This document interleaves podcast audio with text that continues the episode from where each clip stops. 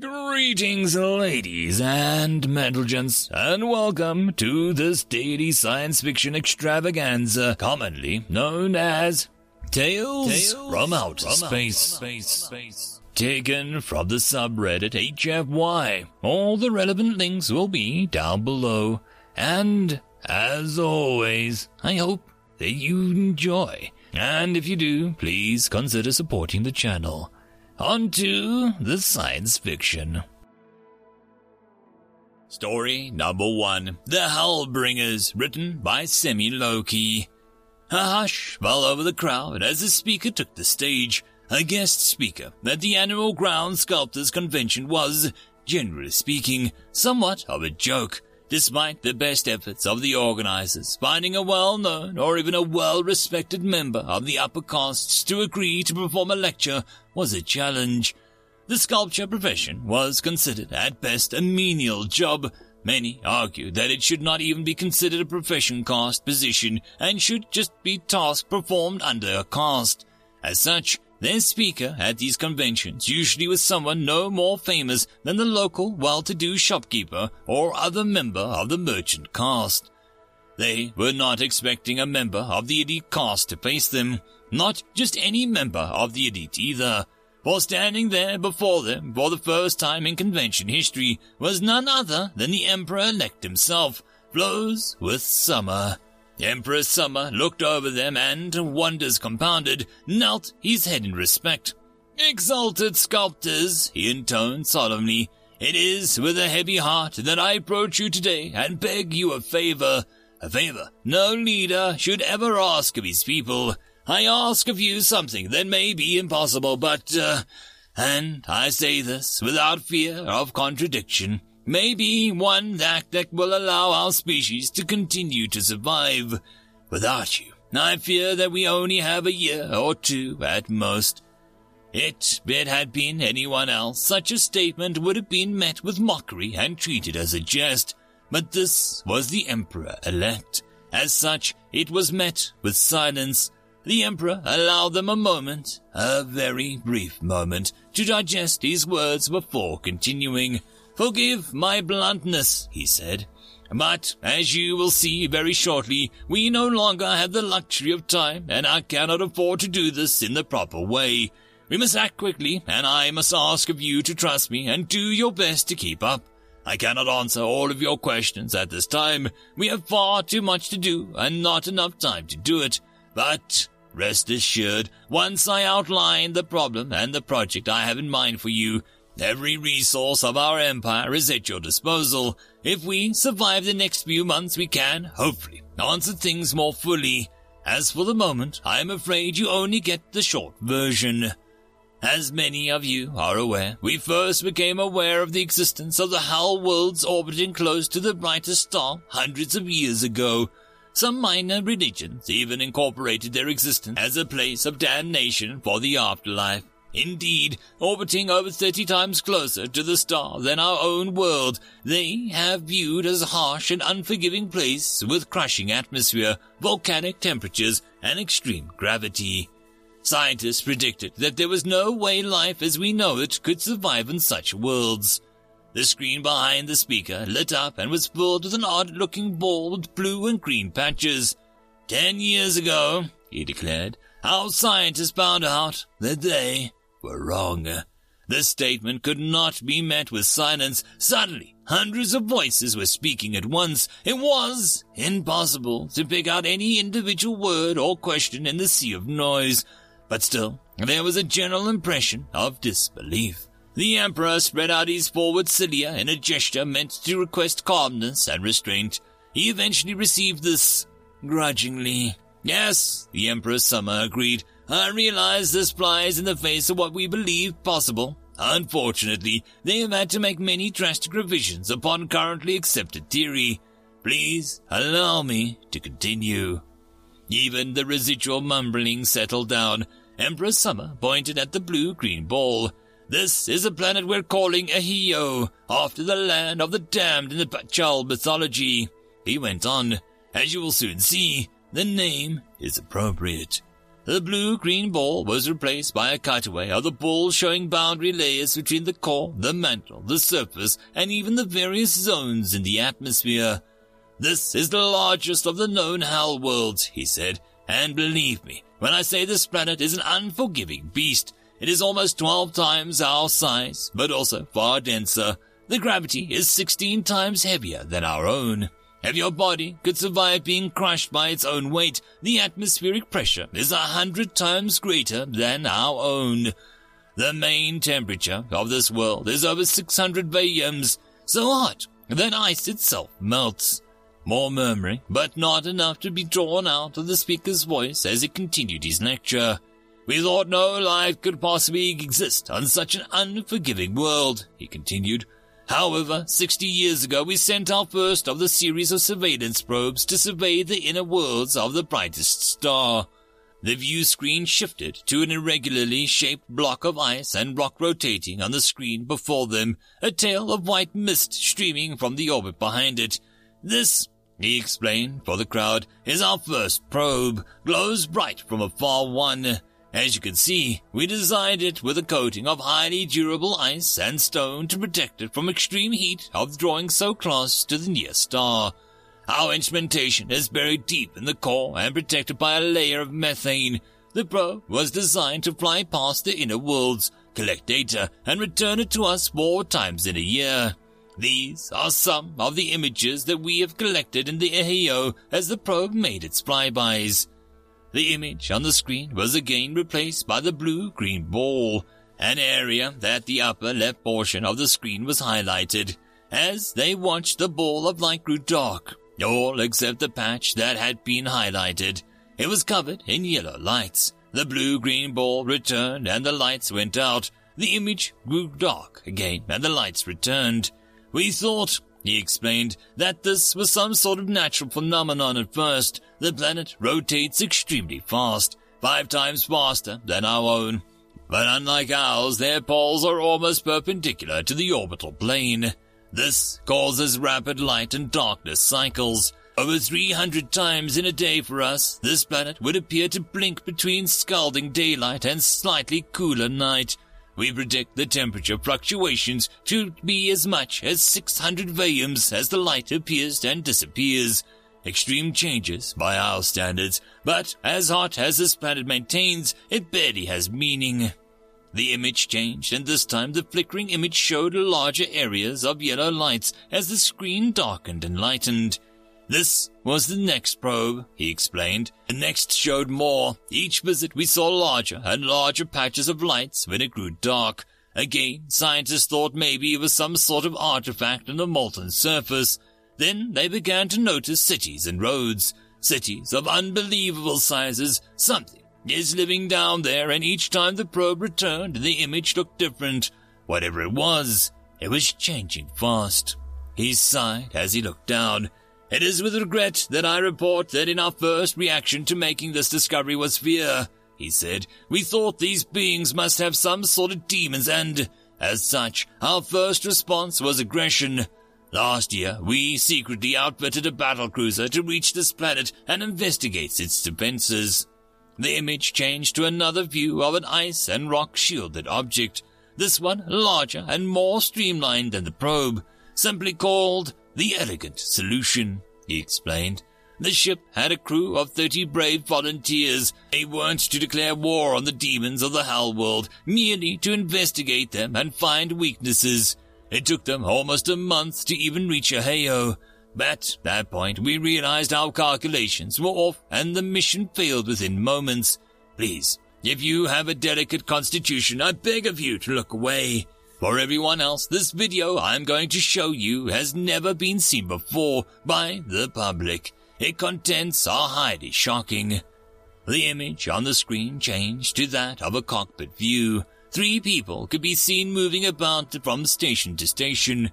The Cydia barely screamed to touch the floor as they propelled themselves along in microgravity. This is Captain Goes Lightly in the Wind, the menial said in a calm and reassuring voice.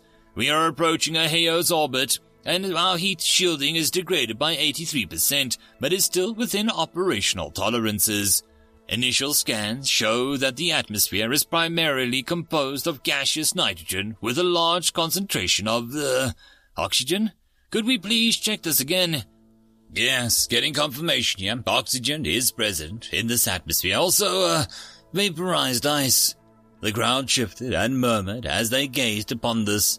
We are now going to initiate a low orbit and try and collect a sample in the atmosphere. The captain went on. We are opening the collection bay now. Pilot, can you take us in? The view through the forward screen of the cockpit rolled and the blue-green planet appeared before them.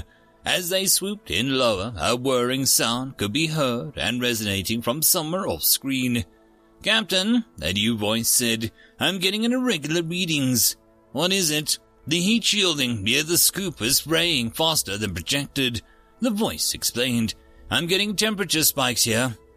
Are they within tolerances? the captain asked. For the moment, but there is something strange about the way that it's radiating out. I think we've got a fracture line in the shielding. What? The captain said, and then addressed the pilot. Adjust course by 3-0. The captain didn't get to finish the statement before he was interrupted by a loud explosion. The ship rocked and tumbled, and the blue-green planet swirled before them. The gas pocket exploded in the shielding. Someone called out, We've lost the starboard thrusters, trying to compensate, but we're, we're trapped in the planet's gravity field. Can you bring us up? Ne- negative, Captain, the pilot said. The ship's gravitational thrusters d- don't have enough power. If I can't bring the main thrusters around, we might be able to escape, but uh, maneuvering is difficult. The atmosphere is thick, and the ship's barely able to adjust. Keep trying, pilot, the captain ordered, and then hit the button on the ship's com. Engineering, I need more power to the thrusters. Give it everything you've got. A muffled response came as the ship shook. Therefore, the screens turned startling green as a huge towers of, well, something pointed at green rushed towards them. Too late, Captain, the pilot screamed. There was a flash of light and the screen went dark. The ship exploded before it hit the ground. The Emperor explained to the quiet room. The heat shielding melted and entered the atmosphere. This caused the engines to superheat and detonate. We thought at first all hands were lost. However, it turns out an ensign was working in the freighter bay and the ship was plummeting towards the world below. In a moment of what we presume to be pure desperation, he boarded one of the short-range fighters and bailed out shortly before the engines went critical. The fighter ship was equipped with a state-of-the-art armor and shielding. It was supposed to be proof against the direct hit from a molten methane shell. Instead, it began to vaporize as soon as it hit the atmosphere. Ensign Waits for Joy had, uh, fortunately, shifted controls over to voice control before ejecting. He started transmitting to relay satellites. The message was, in turn, carried over one of our inner system probes and only returned within the last week. This instance Joy's last transmission. Again, this video has not been shared with the public. The screen flickered again and was replaced with another view. This one was less clear and distinct than the one before, as if being viewed through a damaged lens. From the narrow forward view, they could see the dark green and brown shapes blow by, alarms blaring as jets of steam clouded the view. Ah! A voice gasped in pain. She shields at uh, thirty, but ah, can't breathe. Look for the dead humans and send back the data. Can't, can't. Hot, so hot in here burning up. The view rolled. Shields, 20, so hot. I, I, I think see uh, something ahead. Not, not sure. So, some sort of giant tower trying to get Vix. Make a bulbing. No, it's moving. Uh, fire. The video froze. In the center of the video was a shape that made no sense at all. A cylindrical tower, or perhaps a perfectly smooth mountain. They were a distortion about it as if it was caught in the act of moving. But it wasn't moving so fast that the camera could not catch it in one frame. That, the Emperor explained, is the best that we have of one of the demons. Ensign Joy himself died soon after taking this image. His ships continued to transmit briefly, long enough for our scientists to confirm that his last order to the ship was obeyed. the fighter emptied its battery of high-V missiles. It also was able to confirm that not a single one of them managed to touch the giant before being destroyed. The video screen then changed its view to a normal person. However, rather than being shown with his body resting on a walking cilia, the body was shown lengthwise so it looked like an oval with the optical sensors at the top. This is your average person, the Emperor explained, with a standard length of 2.1 BC. We are using length because of 0.1 BC for height would make the comparison harder to fathom. Despite this, I want you to understand that we're looking at a demon height, not length.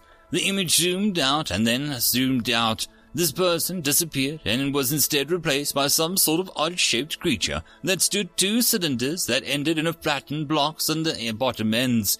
On the top cylinders merged into a larger trunk and then branched out into two long limbs that terminated into five smaller appendages.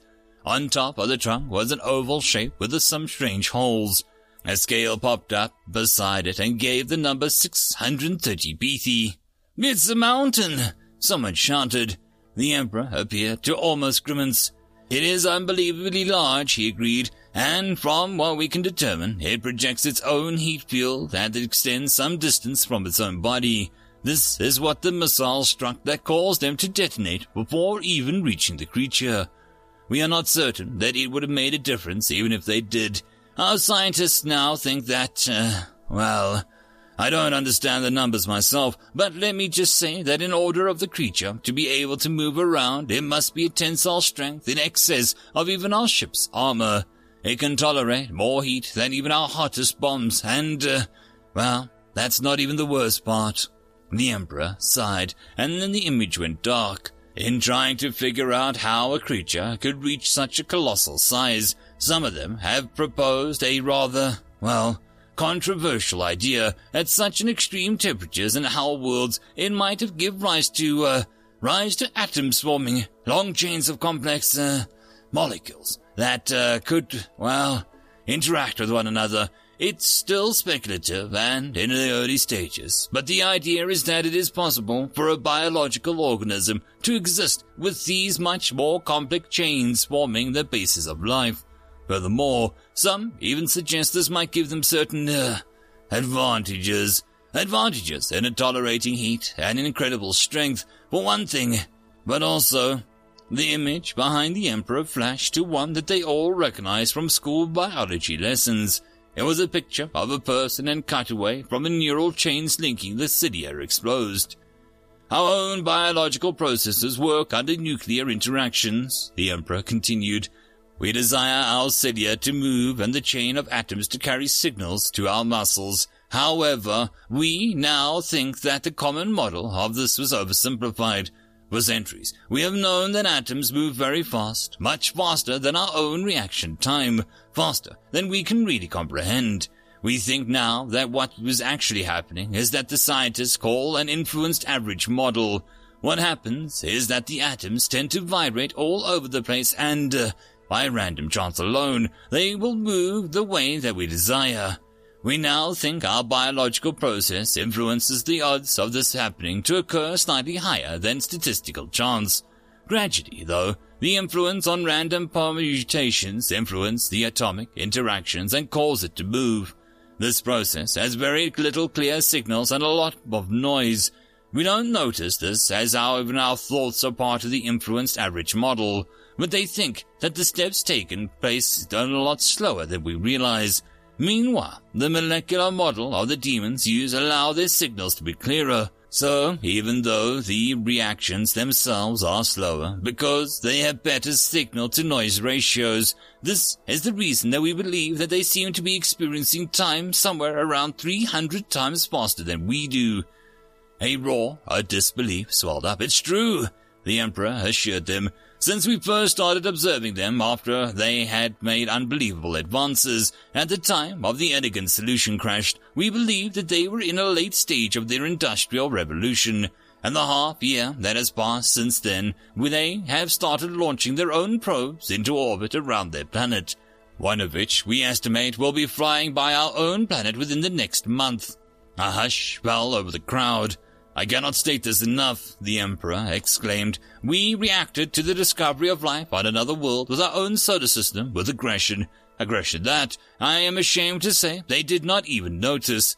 If they make a similar decision when they discover our existence, I fear that it is no way that we can survive.